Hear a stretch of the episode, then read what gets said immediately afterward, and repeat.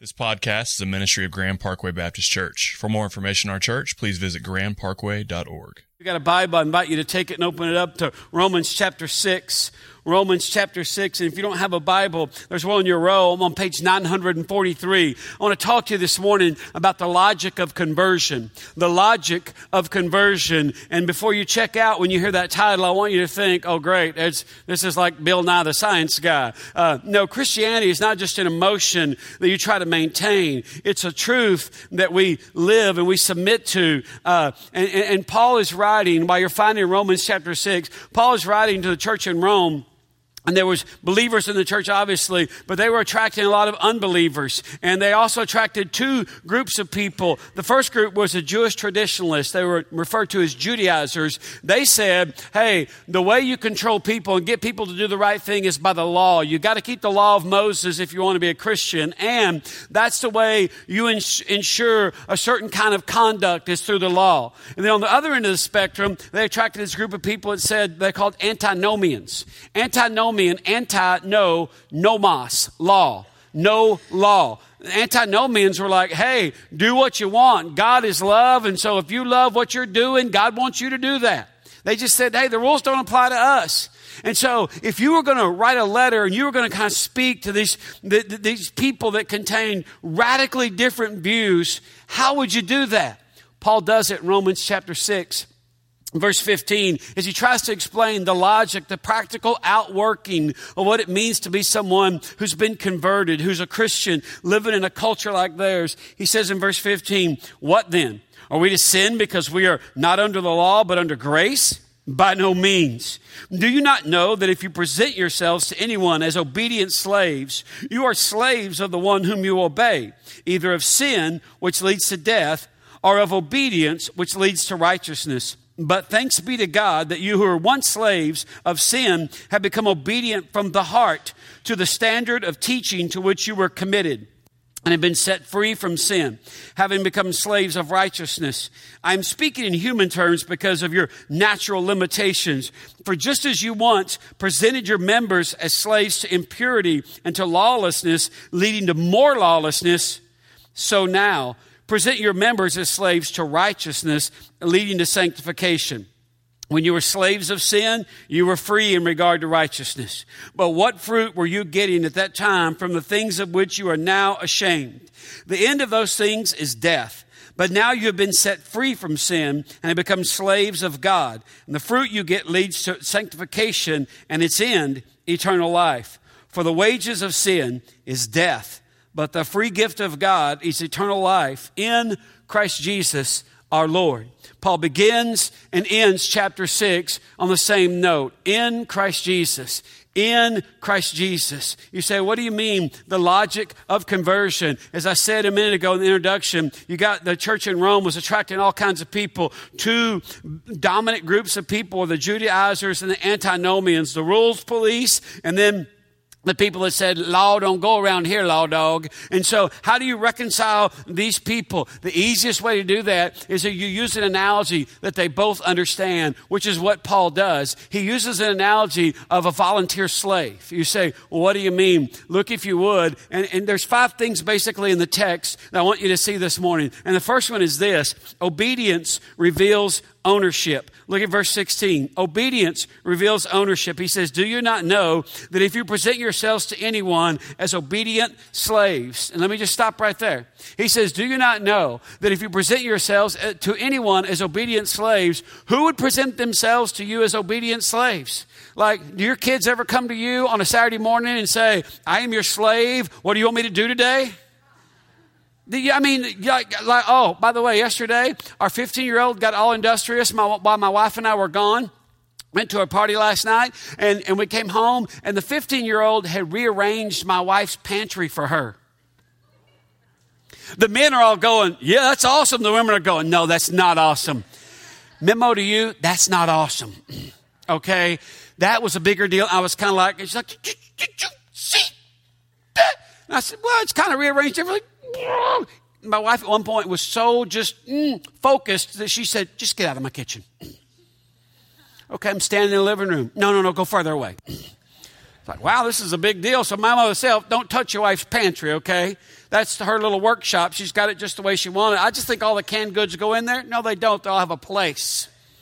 Apparently. Anyway, who, who presents themselves as obedient slaves? By the way, the people that Paul's writing to do. 70% of people in Rome understood the slave culture, had some experience, or came out of that. You say most slaves were either won in war or they were bought at the marketplace. But if you were poor, desperately poor, and by the way, your kids do this. I wasn't just making a joke a minute ago.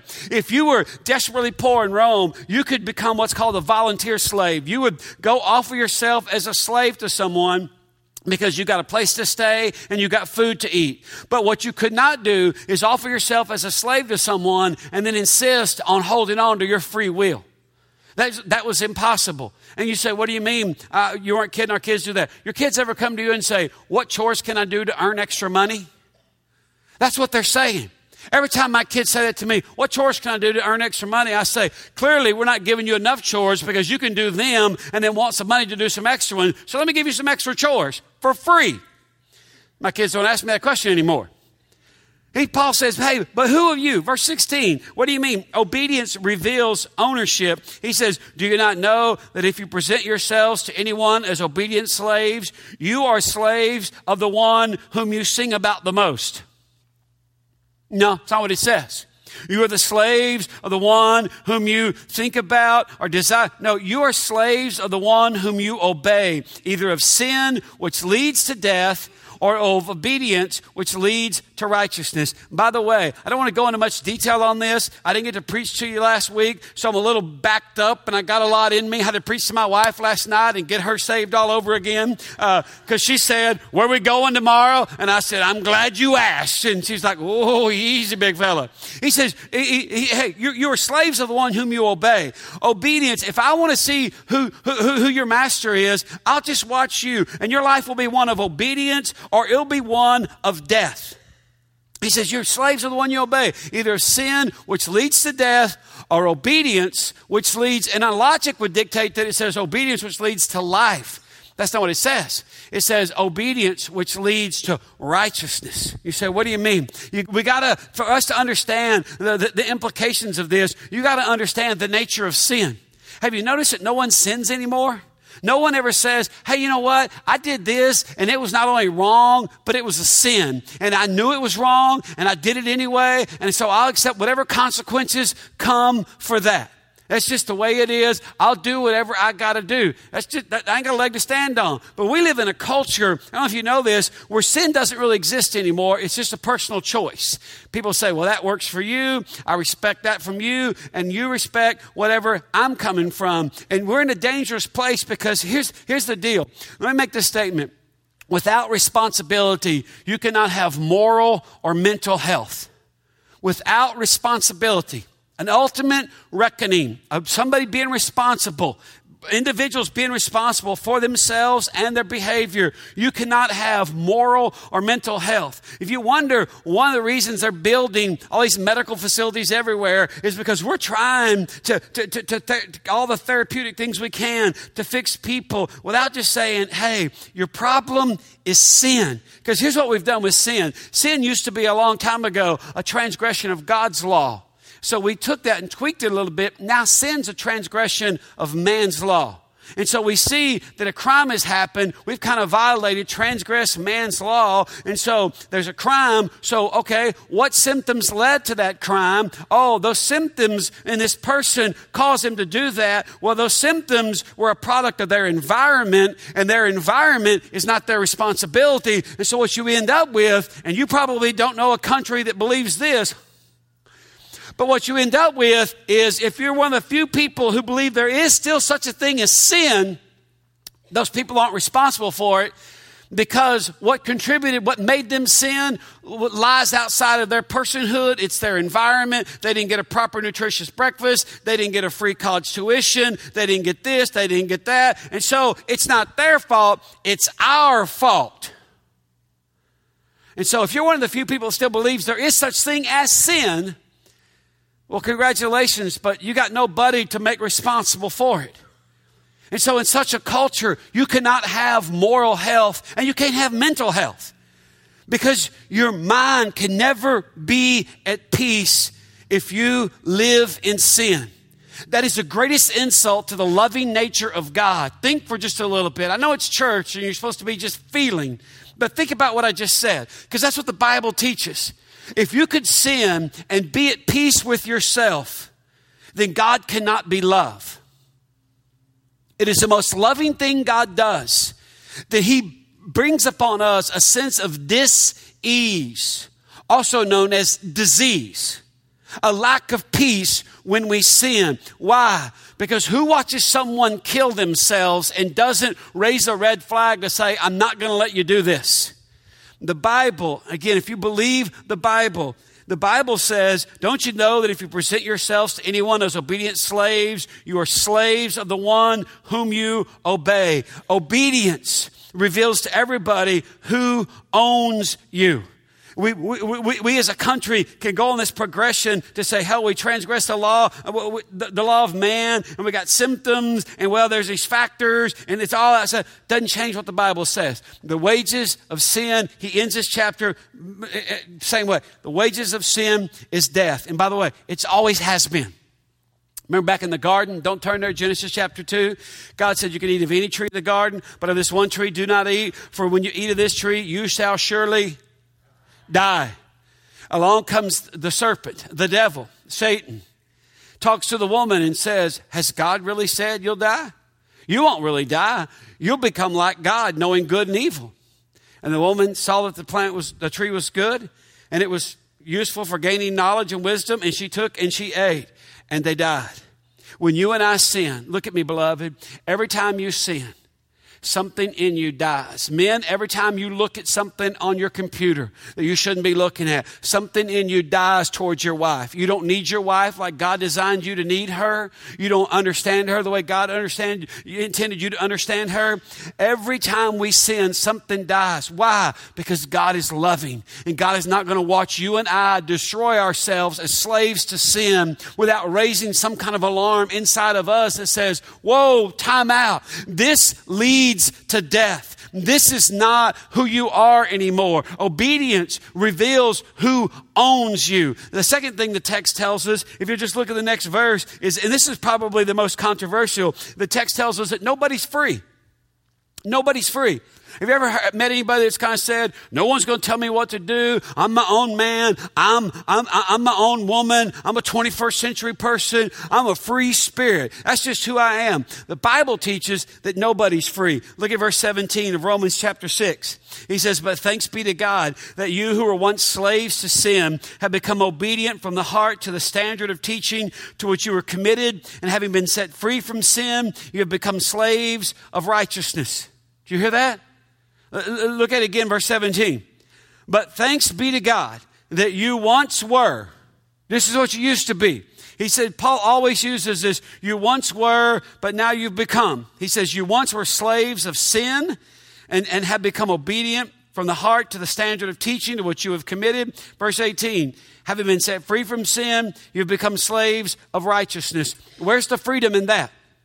He said, you once were slaves of sin and now you're slaves of righteousness. We'll get to how you went from that to that in just a minute, but there's no freedom in that if you believe the Bible.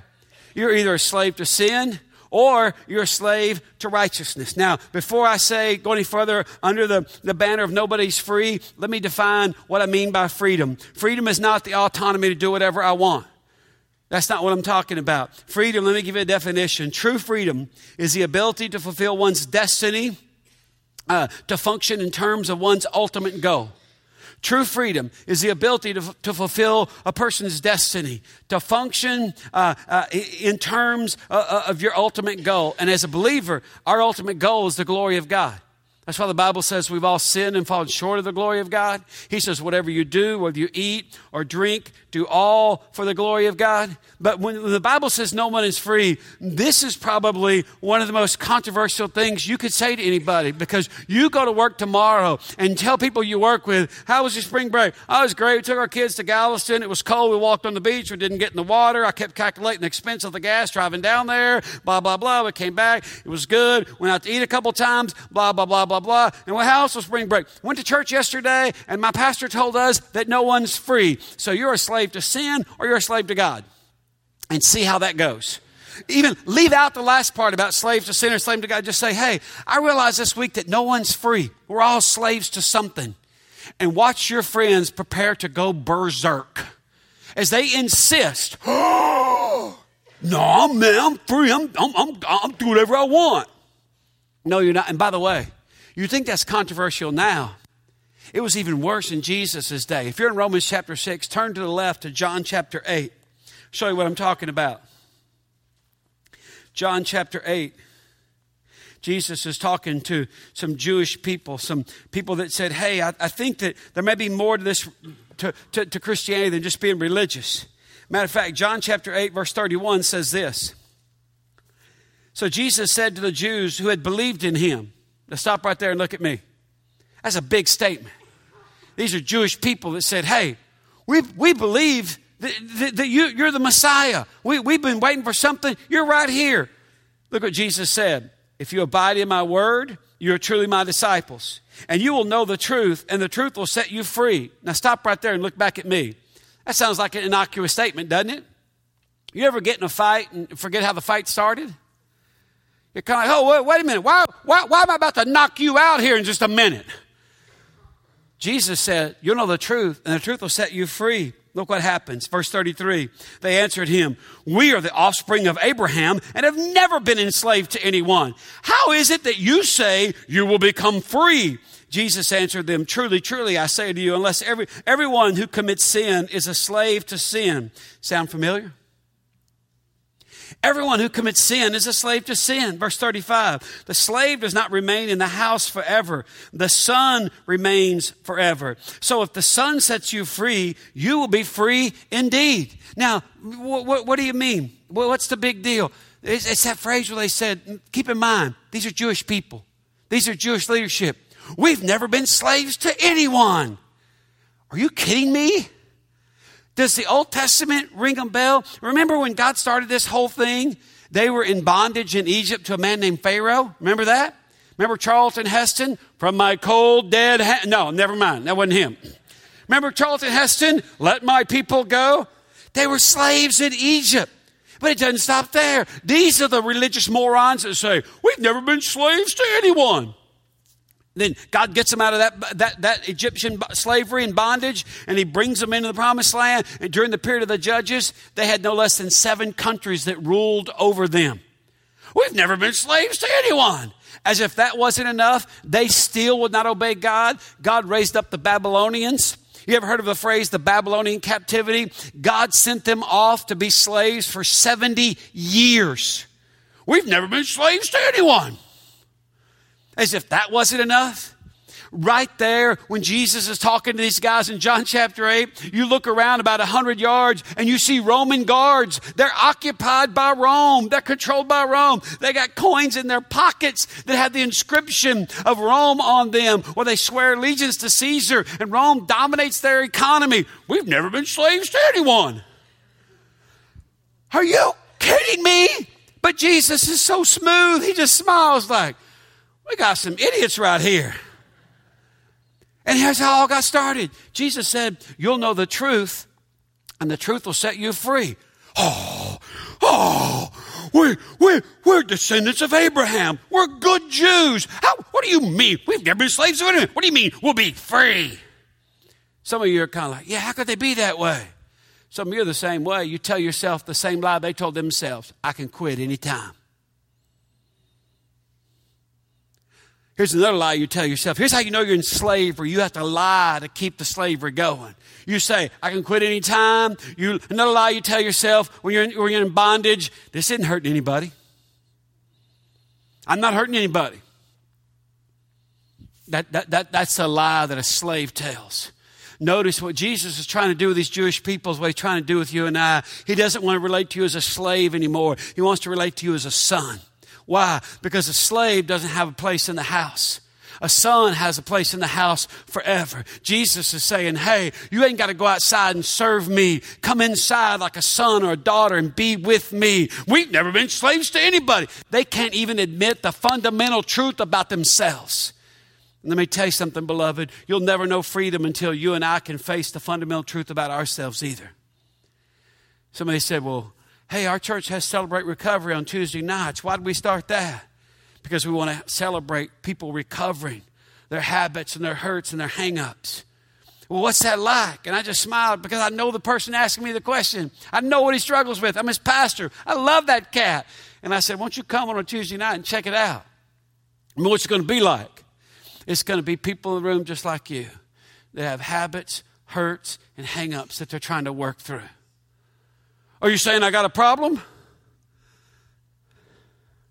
And there we are in a fight. And I, I just thought, you, you make a good Jewish leader, man. We've never been slaves to anyone. You saying I got a problem? What's the longest you've gone without taking a prescription pill that you didn't have a prescription for? Well, that ain't very fair. I'm just going to put it down to where you live. You say, Do I say I have a problem? I'm not saying you have a problem. I'm saying you're in bondage to something you shouldn't be in bondage to. You're wasting your life living like a slave, and God's calling you to live like a son. See, nobody's free. He says you're a slave to sin or you're a slave to God. You're slave to righteousness. Ray Stedman used to pastor Peninsula Bible Church out in California, was walking down the streets of LA. If you've ever been to LA, you see things in LA on the street you don't see anywhere. It's like when you go to New York, you see things in New York. We took our kids down to New York to Times Square. I was like, cover your eyes, girls. There's the naked cowboy right over there. You ever try to explain to your kids why a grown man's wearing underwear, a pair of tidy whities, and a cowboy hat and some boots, and that's it? And there's women lined up to get their picture taken with them? I'm like, y'all stay here. Your mom will just be a minute. She's not getting a picture taken. She'll be right back. It's a touristy thing to do. New York is that way. It's crazy. Los Angeles is that way. You be walking down the road in Los Angeles and somebody come on try to sell you a snake. You're like, no, nah, I'm good. I, I, got all the snakes I need, man. Come on, man. Is the python. $500. I don't want a python. I don't want you talking to me. Get away from me, you freak. You want, stop, you want map to the stars houses? No, I want to stop this conversation. Ray Stedman's walking down the street in LA, looks up and there's a man walking towards him, got a sandwich board sign on. And on the front of it, big letters, it says, I'm a slave for Christ. And Ray being a preacher, he said, I just thought, yeah, that guy's read, that's exactly right. And he said, I just passed him and then my curiosity got the best of me. I thought, what's on the back? So he turned around and on the back of it, it said in equally large letters, whose slave are you? See, we're all slave to something. You're going to be a slave to God, which, by the way, that's the best kind of slavery. That's having a good master. Or you're going to be a slave to sin. Being a slave to sin leads to death. It's going to kill you. you, you oh, it's not hurting anybody, it's killing you. Or you're going to be a slave to God, which leads to sanctification, which brings us to our third point. What you teach matters. What you teach matters. Look at verse 17. You still with me? Kind of fell off on you there and got a little personal, didn't I? Some of you are like, don't talk about prescription drugs, please, I'm good. But some of you, it's not, it's like, yeah, yeah, get them prescription pill popper. Some of you, it's not that. Some of you just like wine too much. Some of you are like, I just like a little glass of wine at the end of the day, take the edge off. I ain't got a problem with that. Not, hear me. The Bible says nothing wrong with that. There's something wrong with drunkenness, though. You say, I don't get drunk. Do without it this week every night this week. Some of you are like Uncle Si on Duck Dynasty. You get that Tupperware glass and you top that bad boy off. But there ain't tea in there, Jack. I'm not, I'm not making fun of you. I'm just saying, if you don't think you're in bondage, do without it this week. Because fasting, abstaining from anything, reveals what controls you. It just does. What, what, what, what you teach matters. Verse 17. This is what the Bible says. You back with me? Hello? Uh, look what the Bible says. Uh, verse, verse 17. But thanks be to God that you who were once slaves to sin have become obedient from the heart to the standard of teaching to which you were committed. And having been set free from sin, have become slaves of righteousness. I asked you a few minutes ago, how'd they go from being slaves to sin to being slaves of righteousness? Here's how. It's right there in verse 17. He spells it out. He says, But thanks be to God, you were once slaves of sin, have become obedient from the heart to the standard of teaching which you were committed committed. They became obedient from the heart. I don't have time to go into this, but just like back in Jeremiah, God said when He made covenant with His people, I'll write my law on your heart. You became obedient from the heart. It's not trying to get something external on the inside of you. To be a slave to God is to have something on the inside of you that is longing to get out of you. And he says, You became obedient from the heart, hear this, to this standard of teaching.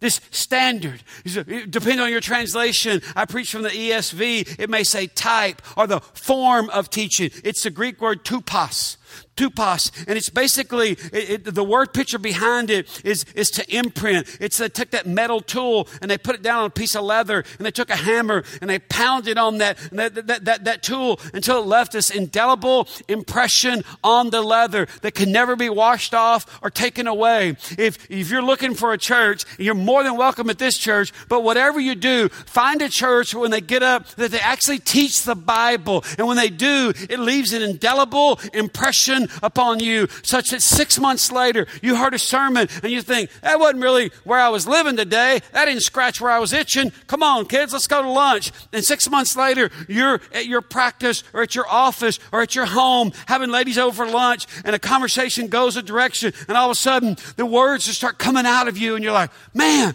I never thought about that. What was that? It was written on your heart. And it's not, oh man, I wish, I wish Wade was here. He would know what to say. I wish Lance was here. Hang on, ladies. Let me get my pastor. He likes to talk a lot. He'll drive right over and fix this. Your salvation is not about what's written on my heart. It's about what's written on your heart. And if you ain't got nothing written on your heart, the Bible says you don't know God. Got to be something written in there, something longing for expression. See, what, what, what you teach, church, matters. And, and let me just say this. Here's my concern. I don't have time to go into this, uh, but here's my concern. The American church, we, we, we kind of beat the same drums every Sunday marriage, marriage, marriage, kids, and money. Back to marriage. There's churches that have on their website. Oh, a friend of mine, oh, yeah, we go, and then you fill out this survey, and then they, and, and I'm like, on, on, the state of your marriage, hey, the church is not a marriage counselor. Do we do marriage counseling? Absolutely. But have we not figured out that maybe one of the reasons so many marriages are jacked up is because you got an underdeveloped woman and a spiritually underdeveloped man? It's like two ticks and no dog, and there's can't go anywhere. I want to say the state of your marriage is a reflection of the state of your relationship with God. He says, Hey, what you teach, church, matters. Don't fall. And now, by the way, we have a marriage class going on right now, right upstairs, over there. So I'm not against teaching on marriage. But I'm not going to subject every one of you every Sunday to, and I was flipping channels this week. Some church, oh, we're in our new series called Sizzle, how to make your marriage sizzle. Really? Have we not heard this before? And rarely does it even come from the Bible. And when it does, it's so fundamentally out of context, it's not even applicable.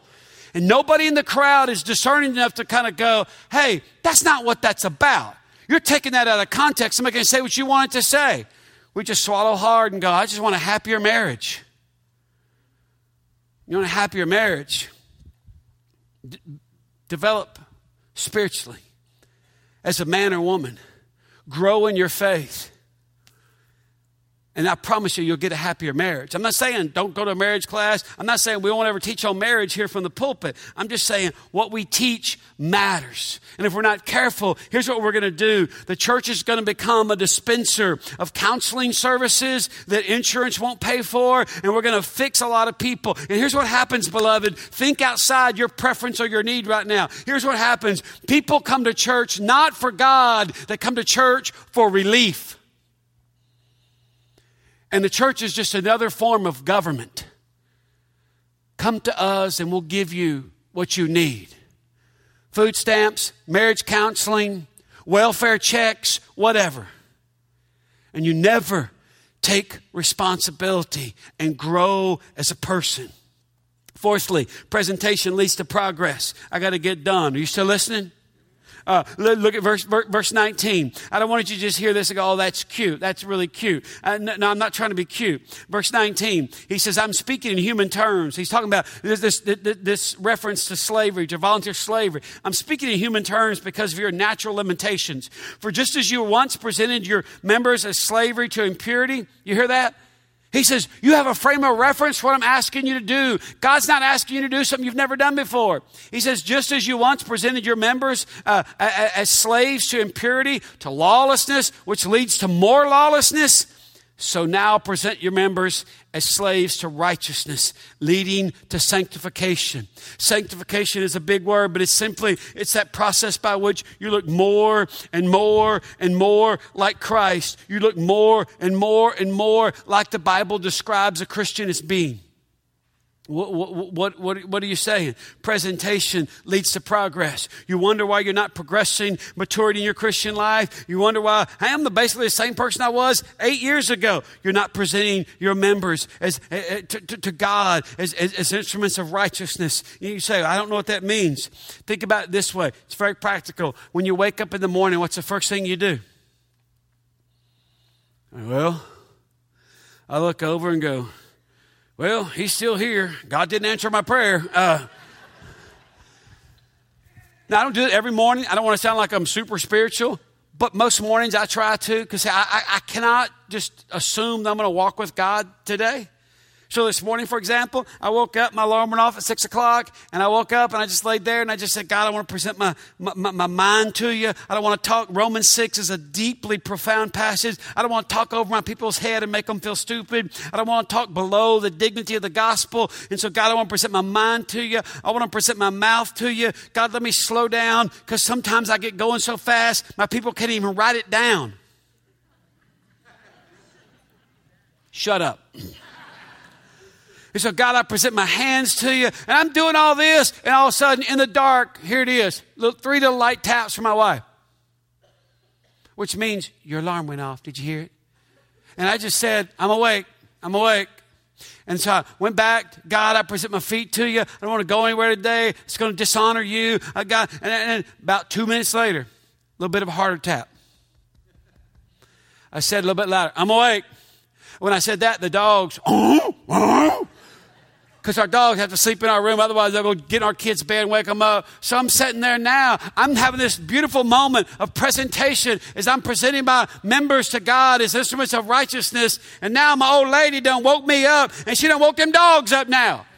And them dogs are up and those dogs got to go outside when they first get up because they got to do their business. And I'm thinking, Hey, God, I ain't got time. Take them dogs outside. Make my woman get up, make me some coffee, take them dogs outside while I shower and put on my battle gear. I'm going to battle today. And that little voice said, Oh, by the way, you got to love her like Christ loved the church and gave himself for her.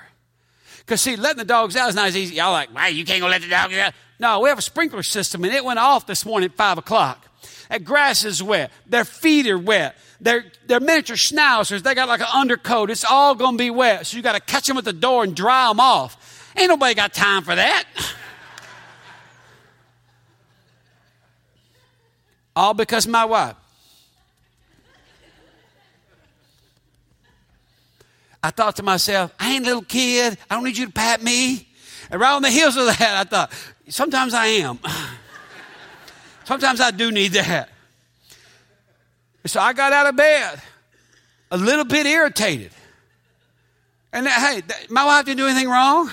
I wanted to get fully dressed, and she's laying there asleep with a pillow over her head so the light from the, from the crack underneath the bathroom door doesn't wake her up. I want to get fully dressed and walk over and tap her on the head. I'm going now. I'm awake. That thought went through my head like a juicy piece of steak. I, I just swirled it around on my tongue and I thought, no, nah, because then I got to come home and be with her all day. I take a zero. Here's what I'm saying presentation leads to progress presentation to, he said, you used to present your members of your body uh, as instruments of sin. So he said, death in the same way. You got a frame of reference for that. How many of you remember getting ready, putting on your little cologne, getting ready to go to the club, and you were hoping you'd get a chance to sin? Y'all like, I don't know what you're talking about. Yeah, you do. He says, in the same way, put as much intentionality into offering your members of your body to, to Christ as instruments of righteousness. Why? Because what you're ashamed of, God has made right, so it's instruments of righteousness. There's no part of you that God hasn't redeemed. Fifthly and finally, he says, no, no, notice the contrast. Let me be brief here. People are peeking in the back window. Y'all stop looking at window and make me on, never mind. Look at verse 23. For the wages of sin is death, but the free gift of God is eternal life in Christ Jesus our Lord. Notice the, the contrast.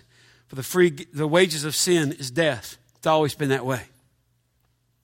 From the garden to the time Jesus comes back, the paycheck, what you deserve. If you're sitting here thinking, oh, I just want God to give me what I deserve. No, you don't. That is a confession of a foolish person. But the free gift, the charis of God. Now look at it. Look at it. Don't consume it upon your lust. See it as it's written.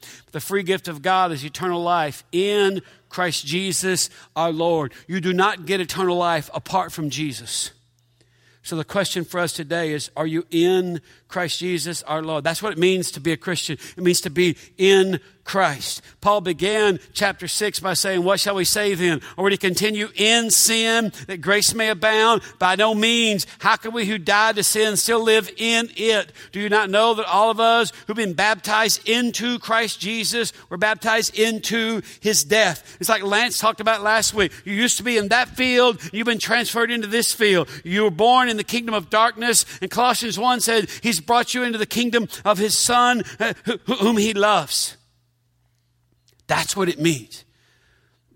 The wages of sin is death, but the free gift of God is eternal life in Christ Jesus our Lord.